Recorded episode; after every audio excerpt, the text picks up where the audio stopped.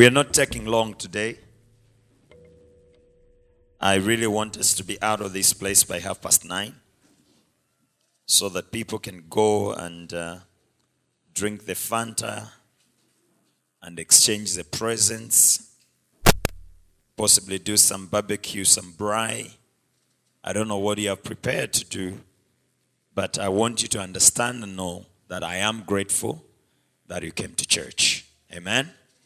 And welcome to all my friends who are, who are in church. I know if I begin to say, please stand, some of you will say, ah, Pastor MacDuff. So just know that I've seen you. You're welcome to church. Amen. I'll see you right at the end of the service. Before I read the scripture that we are going to look at, there is a thought that came in my head the past few days and again today, this morning. And uh, I know other people may say, "Ah, busa pamene pamaganiza bwanji." But I was just thinking that if Adam and Eve didn't sin in the Garden of Eden, we wouldn't have Christmas. Do you agree with me? If Adam and Eve did not sin in the Garden of Eden, there would be no Christmas. Do you agree or you don't agree? But this thing has been on my head for the whole of this week. And I, and I was actually asking myself whether maybe I'm doing some blasphemy here. But I will come to that. So I just, just want you to understand that. Amen. Let's go to John chapter 3. We're going to read verse 16 to 21. John 3, 16 to 21. And then I'll explain why I, why I have been thinking the way I have been thinking. John 3, chapter 16 to 21. The Bible says, For God so loved the world that he gave his only begotten Son, that whoever believes in him should not perish, but have everlasting life. For God did not send his Son into the world to condemn the world, but that the world through him might be saved. He who believes in him is not condemned, but he who does not believe is condemned already, because he has not believed in the name of the only begotten Son of God. And this is a condemnation that the light has come into the world, and men love darkness rather than light because their deeds were evil. For everyone practicing evil hates the light and does not come to the light, lest his deeds should be exposed. But he who does the truth comes to the light, that his deeds may be clear, clearly seen that they have been done in God. Amen. And I and I'll refer to the other scriptures, but but this scripture to me has made a lot of sense as I've been thinking about what I just said.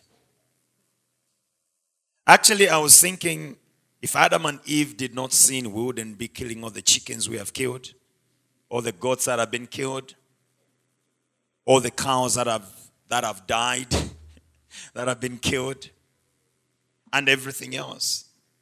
And there's a reason why I've been thinking about this.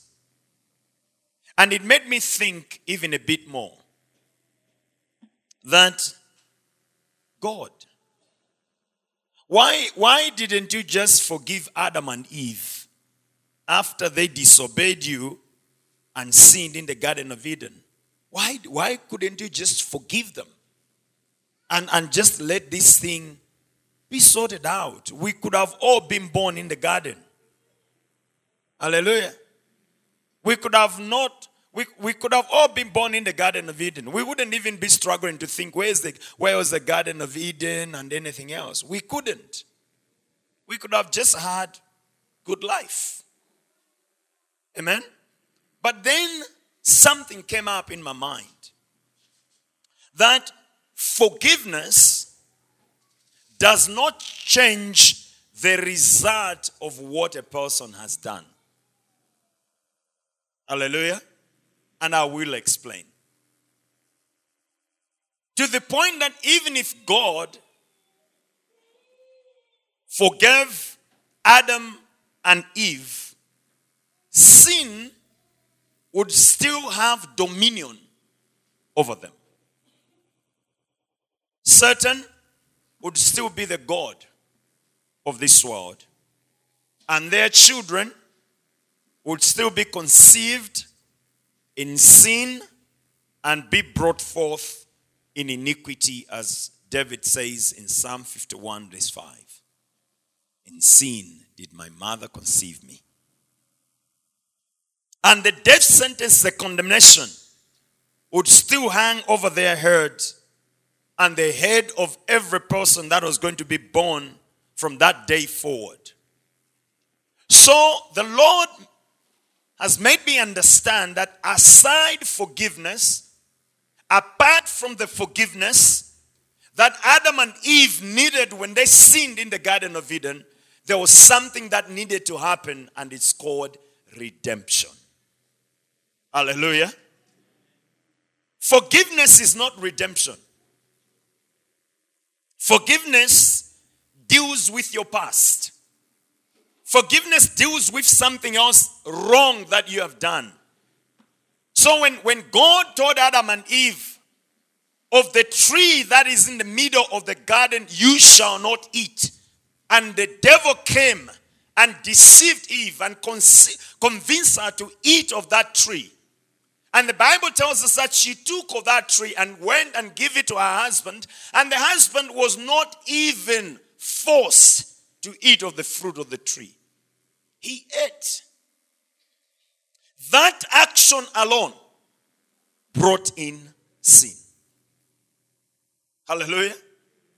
That, that action alone brought in sin. That action alone brought in one act of disobedience. One, just one act of disobedience made Adam and Eve no longer to be in a kind of relationship that they had with God. Hallelujah. And because of that, God still had to do something and they needed redemption because redemption is the act of recovering something that was lost. Hallelujah. Something was lost, and somebody may ask, what was lost. What was lost? We are the ones that was lost. We are the ones that were lost. Everybody to be born after them was born lost. And, and, and nobody needs to ask any question and say, please, can you prove to me that people are lost? I think the examples are plenty, the illustrations are plenty. But the point is that Adam's disobedience sold all humanity into the bondage of sin and the bondage of Satan. Just that act of disobedience. The act of disobedience that Adam and Eve did in the Garden of Eden sold all humanity, sold every human being born after them into the bondage of sin and the bondage of humanity. Isaiah chapter 52, verse 3 says, For thus says the Lord, you have sold yourselves for nothing, and you shall be redeemed without money.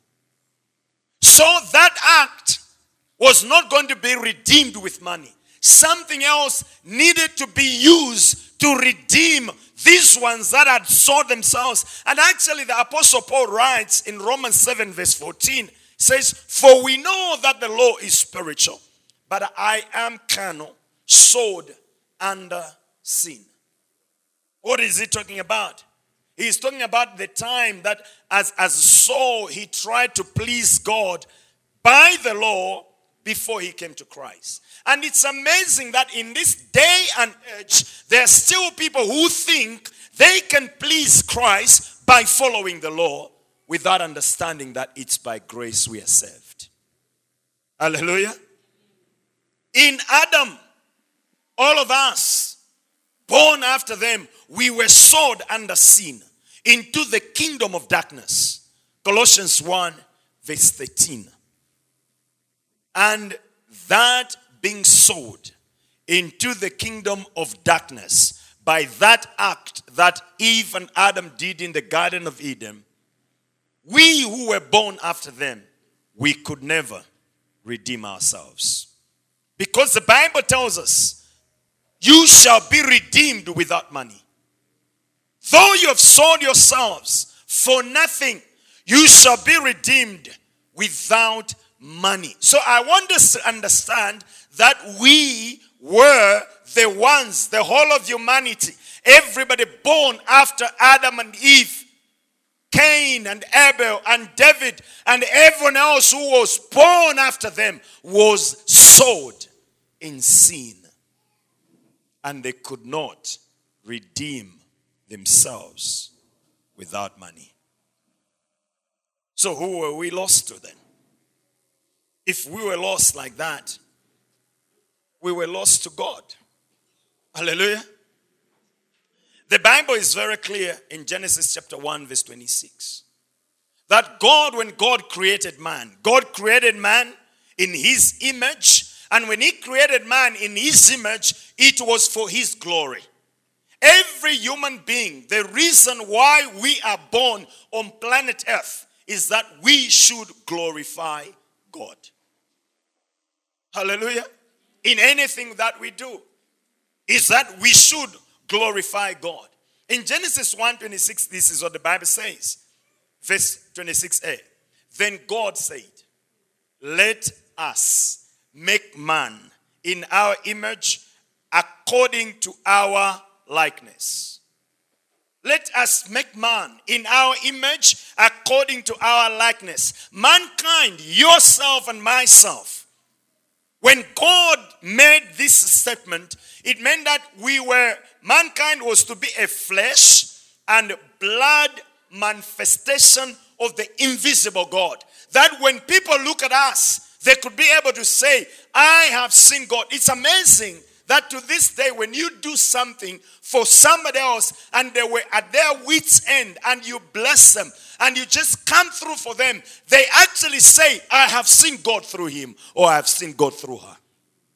That act needed to be an act that carried on and on and on and on and on and on. We were to be the ones that when people look at us, they could say, Yes, you are flesh. Yes, you are blood but you are the manifestation of the invisible God. In Adam's disobedience, we lost that image. We lost the image of God. And immediately we took on the image of the serpent. Why do I say so? Because in First John chapter 3, verse 8 and verse 10, the Bible says, He who sins is of the devil. And I can acknowledge this morning, including the pastor in front, if I say I have never sinned, then the truth is not in me. Hallelujah. Says, if we say we have no sin, we deceive ourselves and the truth is not in us. So the Bible says, He who sins is of the devil. And he carries on and says, For the devil has sinned from the beginning. Now, there is good news that follows that. He says, for this purpose. Which purpose? For this reason. Which reason? The reason that he who sins is of the devil, the reasons that the devil has sinned from the beginning, the, for that reason, for that reason, the Bible says the Son of God was manifested that he might destroy the works of the devil. Hallelujah. The reason why we say Merry Christmas is because the one that was born on a day like this, he was manifested that he might destroy the works of the devil. It's not just about Fanta.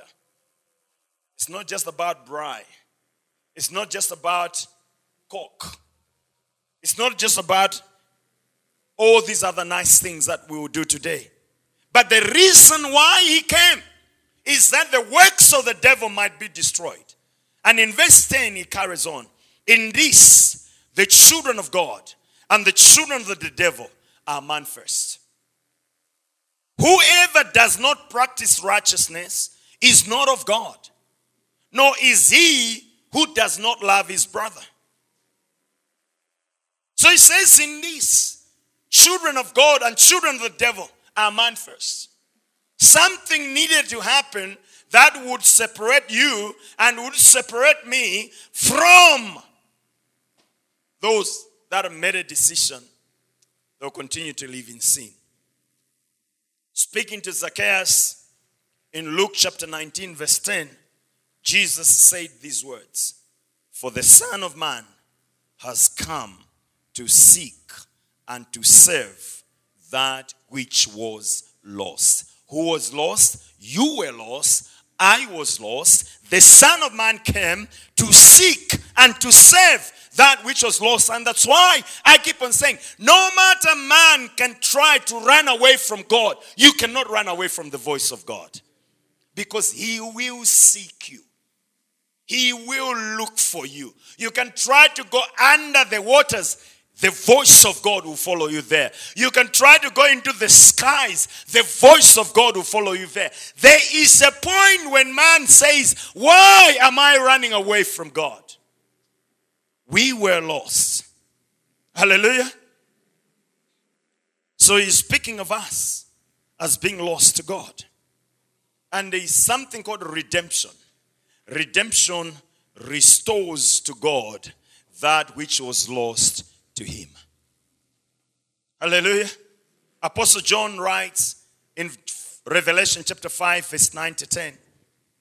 He says, And they sang a new song, saying, You are worthy to take the scroll and to open its seals, for you were slain and have redeemed to us. You have redeemed us to God by your blood out of every tribe and every tongue and every people and every nation. When I read that scripture, I said, Ah, God, you also had Malawi in mind. For we are a nation, for we are a people. Hallelujah. And, and, and, and the Bible says, because of the blood, because it's not only about the birth, not long from now, come March, come April, we will be celebrating Easter. And Easter was the fulfillment of the birth that we are celebrating today. The reason why he was born was that he should save his people from their sins. Hallelujah. Says, you, you, you, you've redeemed us to God. We were lost to God, and you've redeemed us. You've taken us back to God. And how have you done that? By your blood. By your blood. And you have done this taking into account every tribe, every Chewa, every Manganja, every Yao, every Lomwe, every Tumbuka, every Tonga, every, every, every one of them. You have taken them from out of your every tribe by your blood from every tongue, whether you speak Chichewa, whether you speak Chitonga, whether you speak Chitumbuka, whether you speak Chisena, by the blood of Christ was shed that you can be taken from every tribe, every nation, every people, and every every place and every tongue back to God. And that could only be done through the shed blood of Christ. And in verse 10, I love it. He says, and have made us kings. You've made us priests to our God, and we shall reign on earth.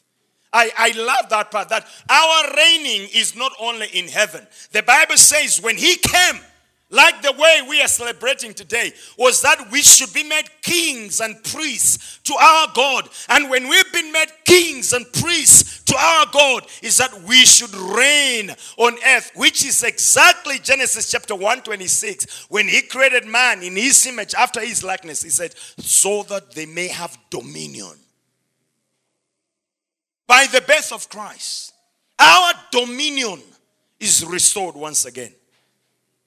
Romans 8 29 to 30 declares, For whom he foreknew, he also predestined to be conformed to the image of his son, that he might be the firstborn among many brethren. So if he was the firstborn, by God's grace, we have got three children. And we have a firstborn. But the fact that we have a firstborn does not take away the fact somebody else is a secondborn because they were also born. Hallelujah. And it does not take away the fact that we have a third born because the third one was also born. And the Bible tells us that because of Christ, for those whom he foreknew, he also predestined that they should be conformed to the image of this son, that he, Christ, might be the firstborn among many brethren. That means there is a second born, there is a third born, there is one millionth born, there is seven millionth born, there may be somebody who is one billionth born, but along that line, all these guys that understand and know, he came to seek and serve them. They are born and they are counted in the family of God. Verse 30 says, Moreover, whom he predestined, these he also called. Hallelujah. Says, These he also called. Can somebody please take care of Tammy? These he also called. And he says, Whom he called, these he also justified. And whom he justified, these he also glorified. And I love that part that the reason why we were predestined, the Bible says, when we were predestined, we were called. And we were not only called, we were justified. We were not only justified, but we were also glorified. And all that had to happen because Christ was born. And as God was in Christ, now he is also in the redeemed. Paul writes in First Timothy chapter 3, verse 16. And this is what he said, and without controversy, great is the mystery of godliness. God was manifested in the flesh, justified in the spirit, seen by angels, preached among the Gentiles, believed on in the word, received up in glory. Amen. It says God once again was manifested in the flesh. But how? Through Christ. Through the birth and the death of Jesus. What we celebrate today is just the beginning of the story. So when we were lost to God, who took possession of that which was lost? Who took possession of us? As I said already, sin and Satan all over a sudden became the lords over all humanity sin and Satan, they became the lords over all humanity. To this day, sin continues to rule. To this day, Satan continues to rule. And somehow the devil became the possessor of what once belonged to God. Somehow sin became the possessor of that which once belonged to God. And then God came up with a plan that just as he sent Moses to deliver Israel from slavery in Egypt. God sent his only begotten Son to deliver us from the slavery of sin. When we celebrate Christmas, we are celebrating our redemption. We are celebrating our being set free from sin. But it's amazing that whilst others are busy celebrating how they are being set free from sin, they even sin the more. John 3 30, John 8 34 declares, Jesus answered them, Most assuredly, I say to you, whoever commits sin is a slave of sin. And I don't need to go much deeper than that. You know, when you sin, you just all of a sudden become a slave. You have no peace, you have no joy. And redemption delivers us from that bondage. To the point that Paul writes to Titus in Titus chapter 2, verse 11 to 14 For the grace of God that brings salvation has appeared to all men. To how many men? All men. To how many men? Amen. The grace of God that brings salvation has appeared to all men. I was telling, I think, my wife or somebody else within the week, I said, you know what? This week, as I've been thinking about these things, I've been made to understand one thing. I think there's nobody, nobody, absolutely nobody, who will say, I never heard of you, Lord Jesus. The answer is going to be Christmas. The answer is going to be Christmas. Because anywhere in the world today, it's on BBC, it's on CNN, it's on Zodiak, it's on NBC, it's on Times, it, it's, it's on Al Jazeera, it's everywhere. Christmas, Christmas, Christmas. even though people can say Happy Christmas or Merry Christmas or Happy Holidays, but everybody understand that the reason why we are celebrating Christmas, it's about the birth of the Lord Jesus Christ. And people ask and say, why was he born? To come and save people from their sins. So he says, the grace of God that brings salvation has appeared to all men. And today we can celebrate and say, Lord, thank you for the grace of the grace, the grace that brings salvation has appeared to all men. Teaching us that denying ungodliness and worldly lusts, we should live soberly. We should live righteously and godly in the present age. It means in this present age, we can live godly lives. Somebody say amen. Hallelujah.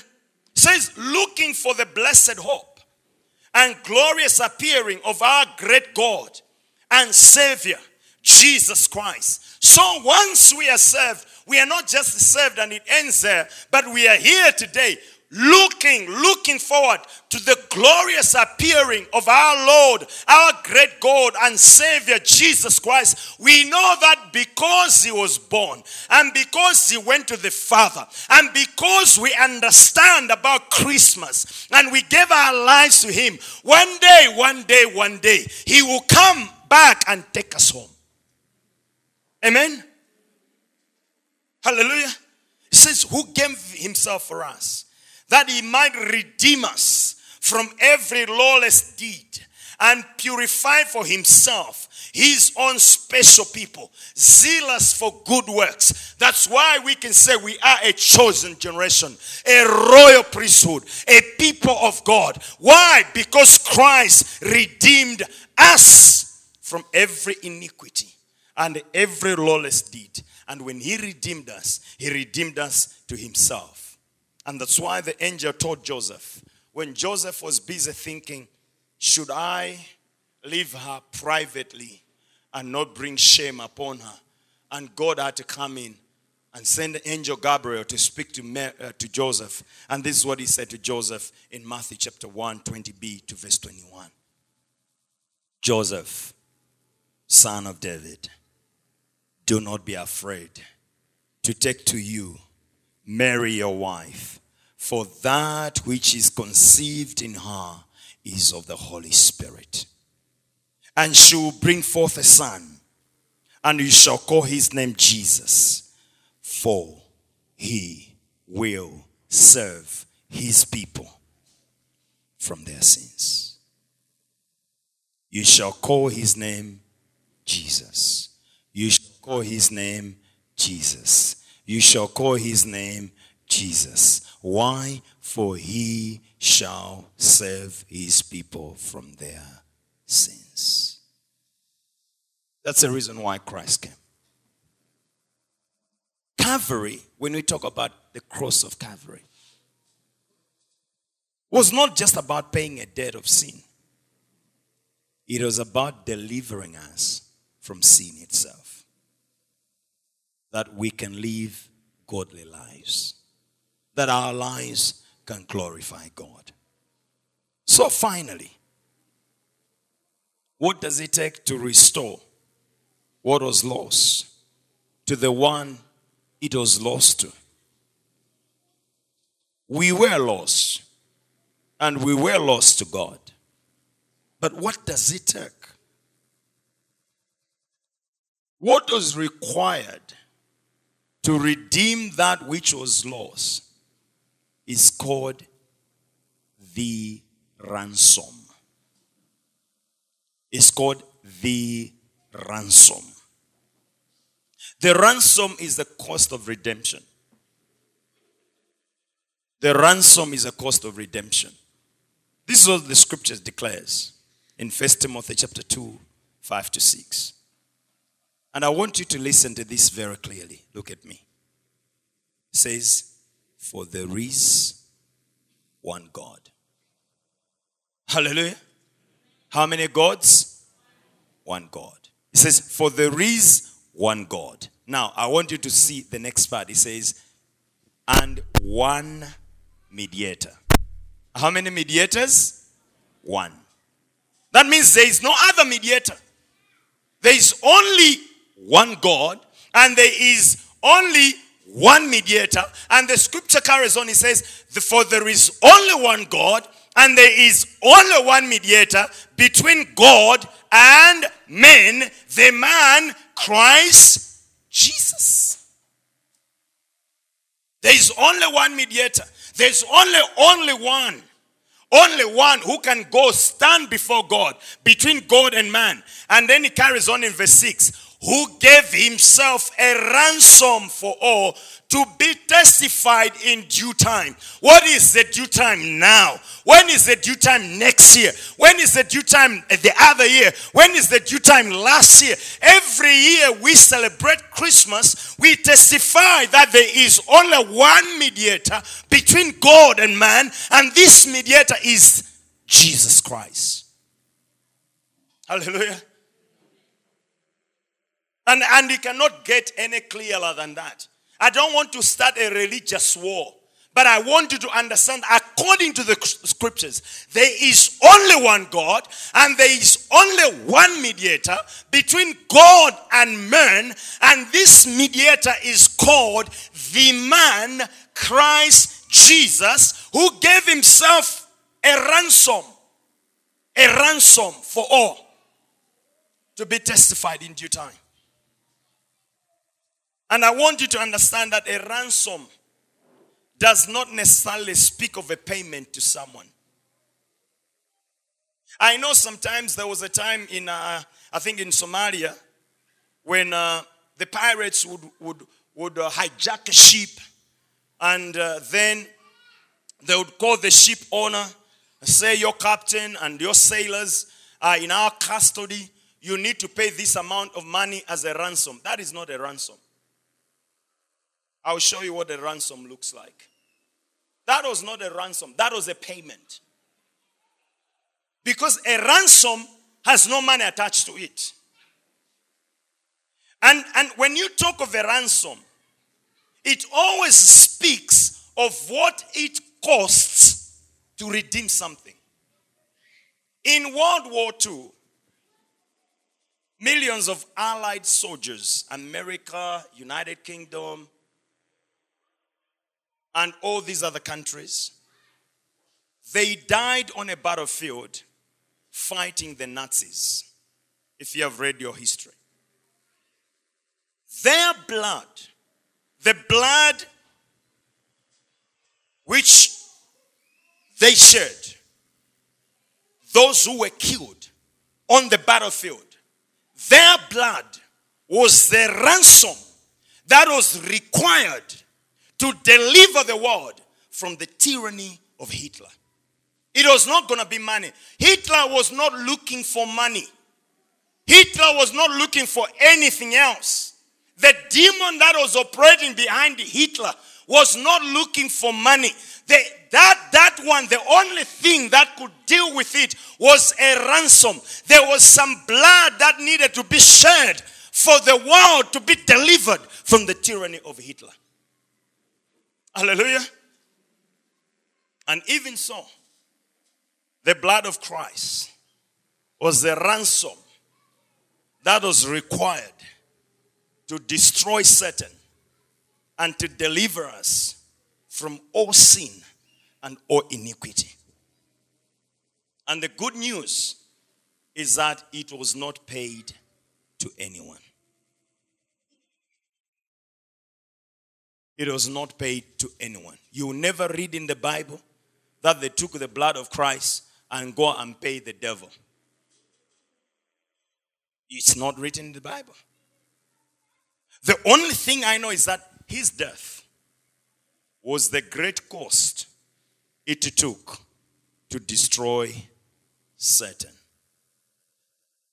So that no one has to be a slave to sin, so that no one has to be a slave to Satan any longer, because Christ shed his blood to make us free. And therefore, we can shout, We are redeemed. The blood of goats and bulls could not do that. In Psalm 107, verse 1 to 3, as I begin to close, it declares, Oh, give thanks to the Lord, for he is good, for his mercy endures forever. And you find it again in Psalm 136. But in Psalm 107, in verse 2, he says, Let the redeemed of the Lord say so. What should the redeemed of the Lord say? Oh, give thanks to the Lord for he is good, for his mercy endures forever. Oh, give thanks to the Lord for he is good, for his mercy endures forever. It says, Let the redeemed of the Lord say so, whom he has redeemed from the hand of the enemy and gathered out of the lands from the east and from the west, from the north and the south. And Apostle Paul tells us in verse 7 of Colossians chapter, uh, in Ephesians 1 7 and Colossians 1 4, he says, In whom we have redemption through his blood, the forgiveness of sins or the forgiveness from sins, according to riches of his glory and Jesus declares in Luke chapter 4, 18 to 19, the Spirit of the Lord is upon me because he has anointed me to preach the gospel to the poor. He has sent me to heal the brokenhearted, to proclaim liberty to the captives, recovery of sight to the blind, to set at liberty those who are oppressed, to proclaim the acceptable year of the Lord. And these things Christ spoke when he was born. The day he was unveiled that he is the savior of all mankind. And with that understanding, on this Christmas, you may be wallowing, struggling in poverty. But he says he, be, he became poor so that we might become rich. And says, I've come to preach good news to the poor. You may have come this far in the year 2020 and you're brokenhearted. But I want you to understand, He came to heal the brokenhearted. You may have come this far and you're being held captive in a certain area of your life. This Christmas, He came to proclaim liberty to the captives. You may, you may have been blind in some area of your life, but this Christmas, He came to give recovery of sight to the blind. You may have been oppressed in some way this year, but this Christmas, He came to set liberty those who are oppressed. You may have come and we're wondering, Lord, for how long? But He says, I've come to proclaim the acceptable year of the Lord. And I want you to understand and know that Jesus came not only to forgive sin, but he came to redeem and to restore us to God. Hallelujah. So the Bible says, For God so loved the world that he gave his one and only Son, that whoever believes in him shall not perish, but have eternal life. This Christmas, somebody can make a decision and say, I want to have eternal life. This Christmas, somebody can say, I want my freedom. I want my healing. I want to be set free. Why did God do all these things? Is because you and I matter so much to God. That He had to go through a rescue mission to find us. He came on planet Earth as a little baby. So that one day he could die on a wooden cross on a mount called Calvary for your sins and He was not born just to have good time. And when you read and you, you understand Christmas in this way, you begin to understand that the Christmas story reveals your value. When you have misplaced something, you're not concerned that much. But when you have lost something and you begin to look for it, it just speaks a lot about the value.